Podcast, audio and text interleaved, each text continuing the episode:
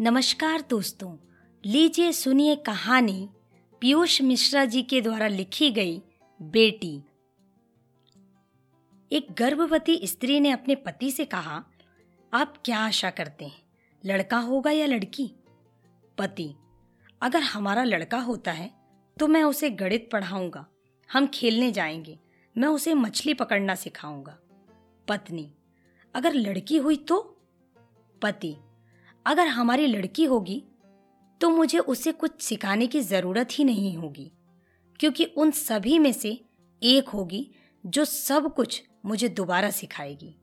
कैसे पहनना, कैसे खाना, क्या कहना या क्या नहीं कहना। एक तरह से वो मेरी दूसरी माँ होगी। वो मुझे अपना हीरो समझेगी।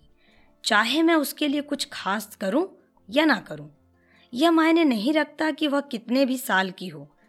पर वो हमेशा चाहेगी कि मैं उसे अपनी बेबी डॉल की तरह प्यार करूँ। वो मेरे लिए संसार से लड़ेगी। जब कोई मुझे दुख देगा, वो उसे कभी माफ़ नहीं करेगी।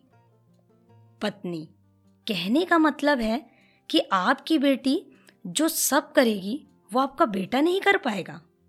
पति, नहीं नहीं, क्या पता मेरा बेटा भी ऐसा ही करेगा, पर वो सीखेगा।